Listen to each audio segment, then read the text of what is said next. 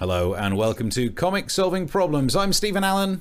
And I'm Eric McElroy. Good evening. Good evening. Welcome to the streaming comedy show that looks at the news, finds the problems and sorts out some of the problems. For example, one of the problems in the news would be JK Rowling and the issue of all the death threats. She was in the news today saying that she's had so many death threats she could paper her house with them. Firstly, obviously, don't send death threats. That's bad. Secondly, does she know she doesn't have to print them out? I'm just worried that you're making it worse, if anything. If you have to read them, and I'd say don't read them, just do it on the device. Don't print. If anything, you're making the bad guys win more. And if you do need to paper your house, just take the paper from the printer in the tray. You don't have to print on it first. If anything, covering your house in pieces of paper that have got your Twitter username will just give away details of where you live. And what's that? I'm being told, oh, that's exactly the problem. Okay. So we solve problems like that. We give it a go. Right. So shall we solve our first problem? Yes, I believe it's across to you for the first problem. It is there. So this is a problem with making your own jewelry, which I know is a big problem for a lot of people these days. I mean, it's a nice thing to do. It's personal. You know, we're getting into the Christmas, the holiday season, the Hanukkah season, all of those kinds of things. We know there's going to be supply chain problems, so probably this is a good time to be planning ahead to make your own jewelry, because you're not going to be able to order something made by small children in an East Asian country. It's going to be difficult to get the goods here. Now, of course, shows like this, morning shows as well, other news shows. What do we do when it's seasonal? We start talking about seasonal things. We start talking about things like Christmas presents, and that's what happened on a news channel recently here in the UK, where the presenters decided to find out, between each other, if they were going to make some of their own gifts this year. Really good idea, isn't it? Yes, very good idea. You ever made your own jewellery? I did used to make earrings for my friends and family for Christmas, but I don't think they were that impressed. Yeah, friends and family were like, you work at the Beeb, sweetheart. You could afford to buy us a fucking present, couldn't you? What is this tat that you're giving me here? But it's nice. It's that kind of cross-chat. We do that sort of banter, don't we, Steve? We have that warmth and that sort of little repertoire, if it were. Yeah. Do we? When we say banter, we don't mean racist terms as well, just to clarify. Yeah, exactly. I mean, you should hear us off air. Oh, but no, that's banter. But yeah, we chat a little bit. I mean, have you ever made jewelry, Steve? No, not yet. Not knowingly, as far as I know. Not knowingly. Might be some jewelry out there. Yeah. But you don't know about it. Actually, the other presenter on this clip that we're watching, his name was Tom. Any relation to your Tom? Entirely based the character of Tom Logan from Late Night MASH on whoever that was on BBC South, definitely, yeah. But this was his contribution to the whole idea of making his own jewellery. Once made a necklace. Oh, that sounds nice. He once made a necklace. Oh, that's very sweet. It's kind of sweet, for a man to open up like that. You made a necklace. Tell us, Tom, what kind of necklace did you make? Once made a necklace out of teeth for a girlfriend. What? He made a necklace out of teeth. Is he a news presenter or a serial killer? Or both. Oh, what a great show coming soon to Channel 5 Dave Star. What is it? You decide. Reports on his own crimes. Brilliant. Now, I mean, if you're faced with that, and, I mean, we have a more lighthearted show here, so we present each other with odd topics now and then to bounce off each other. But when you're on, BBC, kind of mainstream news channel, what's the best way to react when your co-presenter has just mentioned the fact that he's essentially a cannibal? Here she goes. I once made a necklace out of teeth for a girlfriend. Oh, that's lovely. Oh, that's lovely. Would you like a cup of tea with that? Oh, it's the most English response ever. You've made me something nice. I'm going a little bit different in my accents now, but you've made a nice necklace of teeth. Have a cup of tea. How was that? And Irish ancestry? Certainly spent some time over there. I think in Ireland they do that a lot. Maybe. But thing is, he made this gift. Let's see, who did he make this gift for? He made it for his girlfriend. How did that go down? It didn't last long. Should have brushed it more then. I wonder why. I wonder why it didn't last very long. Like, oh, thank you for giving me human remains as a gift. But Tom realized he'd stepped in it because this blew up, obviously, on social media, as it would for some, very understandable reason. So Tom wanted to get out in front of the story, which is what you have to do with these kinds of things. So he got out there and Tom explained. Basically, I should have mentioned they were mine. We were both consenting goths at the time, which was acceptable back then. It's still back acceptable to be a goth, isn't it? That's harsh. But no, there was a certain time in the goth community where you were allowed to give your own teeth as gifts. Oh, his own teeth? So he knocked them out, did he? What year is this? 1239? Now, I'm glad that he clarified that it was his teeth and that he isn't actually the tooth fairy, because that would have been probably something that you're not allowed to do on the BBC. But we do, actually, as Comic Solving Problems with our extensive budget, we have got exclusive footage of Tom the presenter as a goth back in the day.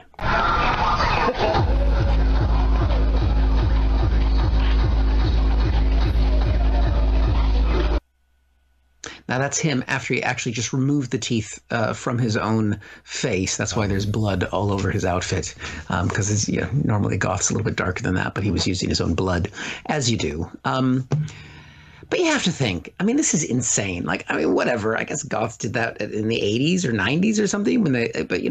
Who would make a necklace like that? How would you even do that? And you think, how would you even begin to figure out the mechanism of making a necklace out of teeth? And then you realize that the place to find out for that kind of thing is YouTube. Oh, good. Which you can see right here. How to make a necklace out of wisdom teeth.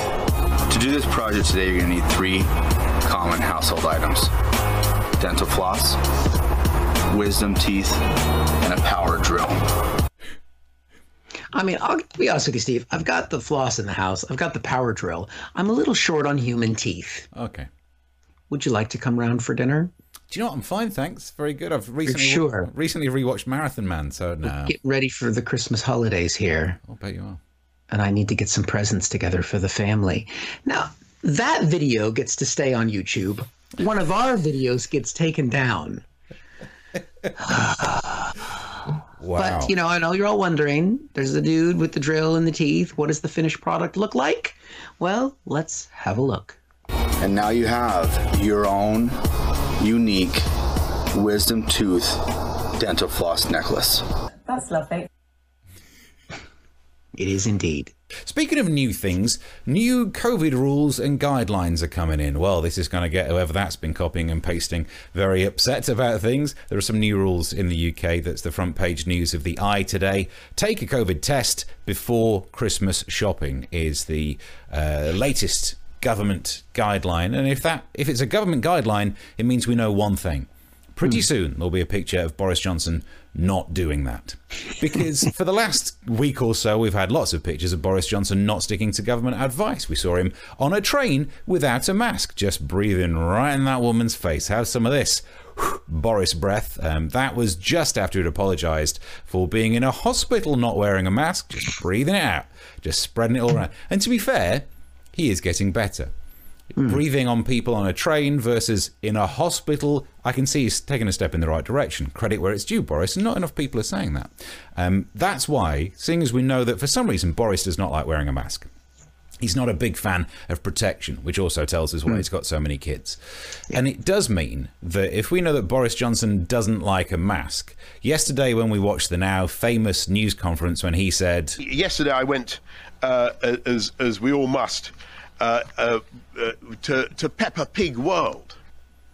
That was a moment I realised I do not want to go to Peppa Pig World, because Boris Johnson's probably been around there without his mask on, just licking stuff. The way things have been going, oh, I'm just going to lick Peppa Pig. And actually, I retract that straight away. There is no way he'd be having a taste of Peppa Pig, because we also heard this. When presenting his 10-point plan to support businesses going greener, Mr Johnson compared himself to Moses.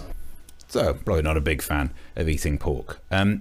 So we're up to date with that side of things. The new rules are in. Surely we just accept it. You just do some tests and then you find out if you've got COVID. If you do, you stay home. If you don't, you go out and you enjoy it. Surely no one can be upset with this. I say that knowing that as soon as people hear there's a new rule, the angry types will be saying things like, hang on, you expect me to take a test before I go Christmas shopping?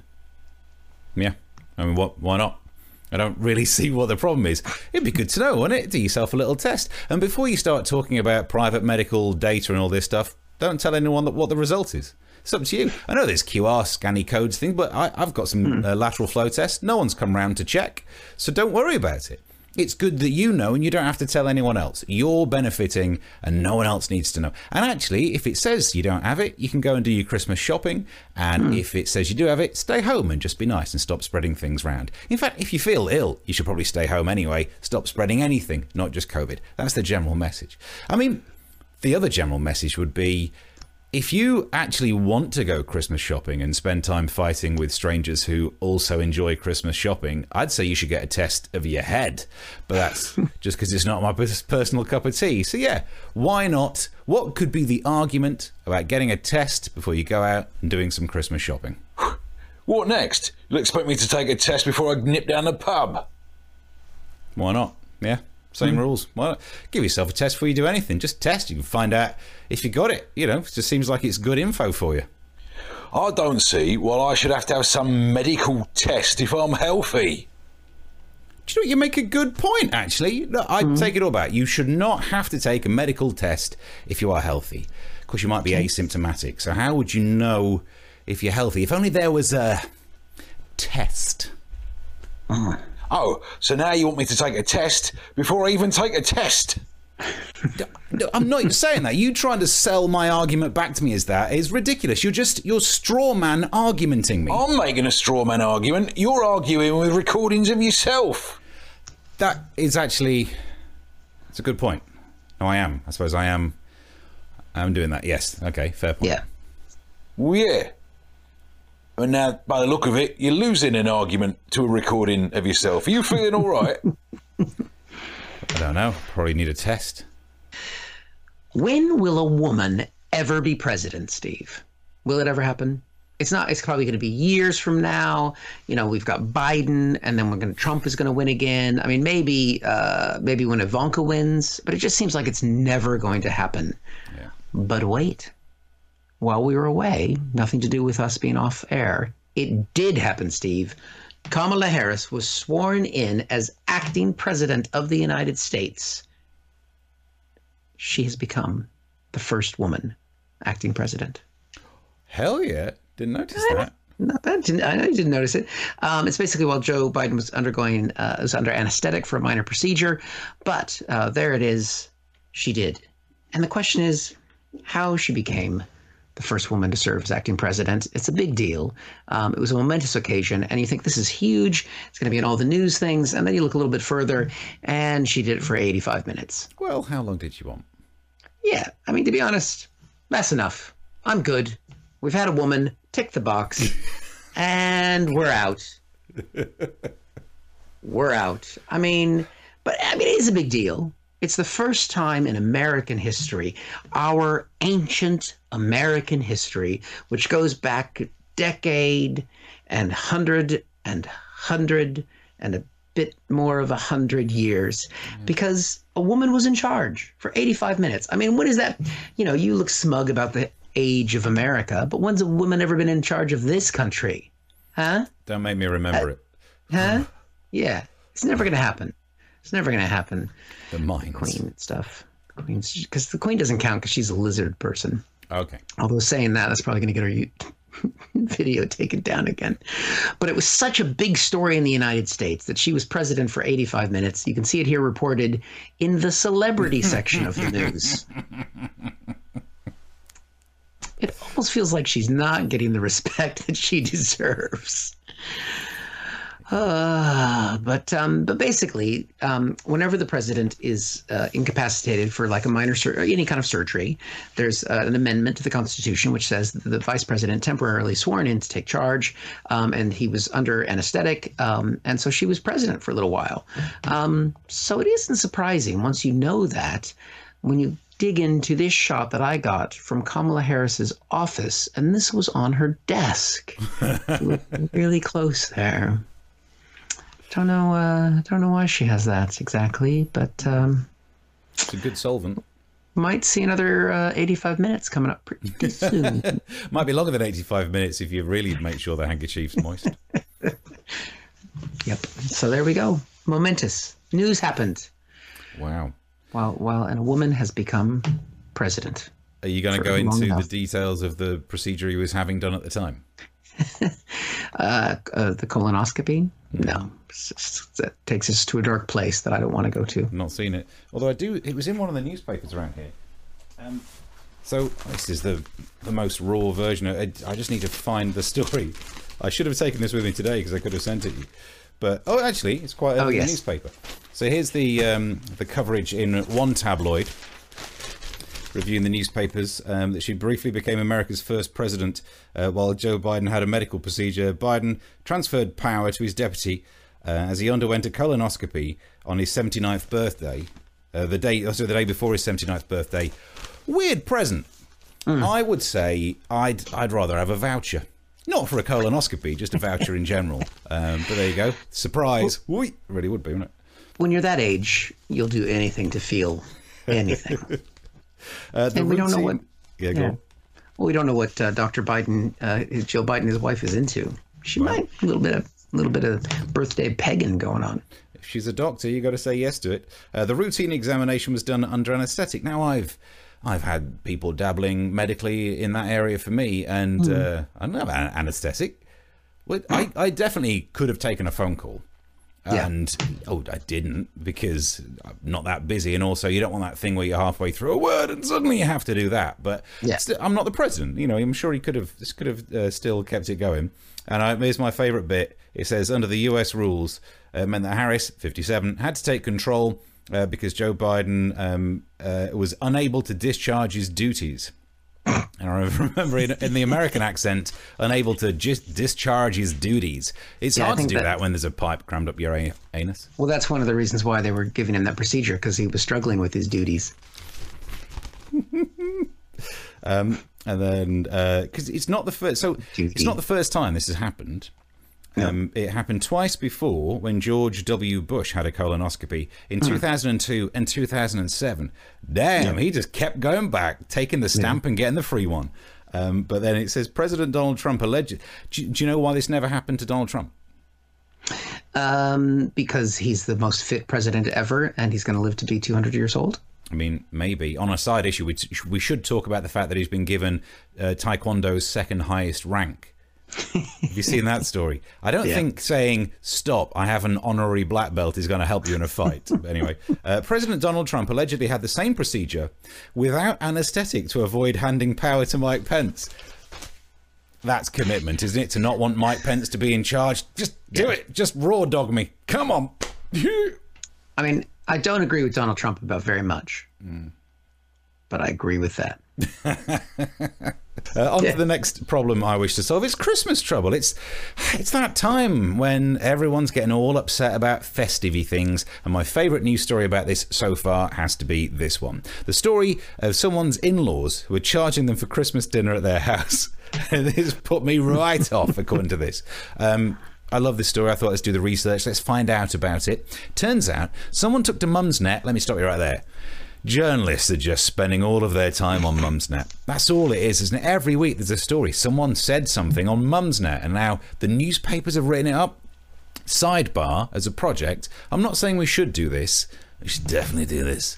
That if any of the people watching would like to set up a Mumsnet account and make some stuff on there that then gets in the papers, do let us know if you've managed to create a story that then the Daily Mail treats as real. But anyway, to Mumsnet, where she expressed her frustration at being told to pay an undisclosed amount to have Christmas dinner with her in-laws. Now, I can see she would have gone to the internet to try and make people think, oh, these in-laws are terrible. But there's a big part of me that just thinks, if someone is charging you for Christmas dinner, you're a bad person. No one wants you there. How are you not getting the hint by now? They can't say it to your face because it's Christmas, but they're making it pretty flipping clear, and now we all know more of the story. She said that her brother-in-law and sister-in-law are hosting Christmas. I've hosted before. That's more someone regretting that they didn't charge. Basically, they're charging us per family, per dinner. And, which I kind of agree with, the woman said she was especially annoyed by the monetary fee because it would be going on champagne, which she won't be drinking. No one wants you there, Karen. You're not drinking. They are charging you for it. How are you not picking this up? My husband says he's on their side. I don't even, that's not made me think that their argument is good. That's not convinced me that the in-laws are correct. Of course your husband is on their side because he's remembering a previous row that he lost and has still not let it go. So the husband's on their side saying they're doing all the hard work. Oof, that's going to cost, isn't it? Granted, but I've never charged them or would never dream of. It really put me off going, but of course I will go to keep the peace. No, it's the opposite. The peace they are trying to establish is outpricing you from their Christmas dinner. They're trying to use market forces, for crying out loud. So what do you do in this situation? If you're starting to have issues about being charged for Christmas dinner, get some of this. A secondary story, which I think actually solves the problem of the first, is HOGO, the hassle of going out. Now, we know FOMO, fear of missing out, that weird emotion you get when you think, oh no, I'm spending my time at home watching repeats of TV shows I didn't even like the first time round, appearing on 5 Dave Star, and I'm wasting my life. Then you look at social media and you see pictures of friends and family doing things, and you're like, oh, I'm really upset. I wish I was doing that. And then you also think, why didn't they invite me? Then there was another one after FOMO, which was called JOMO, the joy of missing out. Oh, you've heard that phrase? That's when you realize you don't want to spend time with your friends and family anyway. You just, no wonder they never invite you anyway. So that is why you had your two options, your fear of missing out and your joy of missing out. This is another problem, which I think comes in earlier than that. This is the hassle of having to go out. And it's understandable. We've all been in that situation. You've got plans and someone cancels, and your immediate emotional response is, thank fuck. But you're not allowed to say that out loud.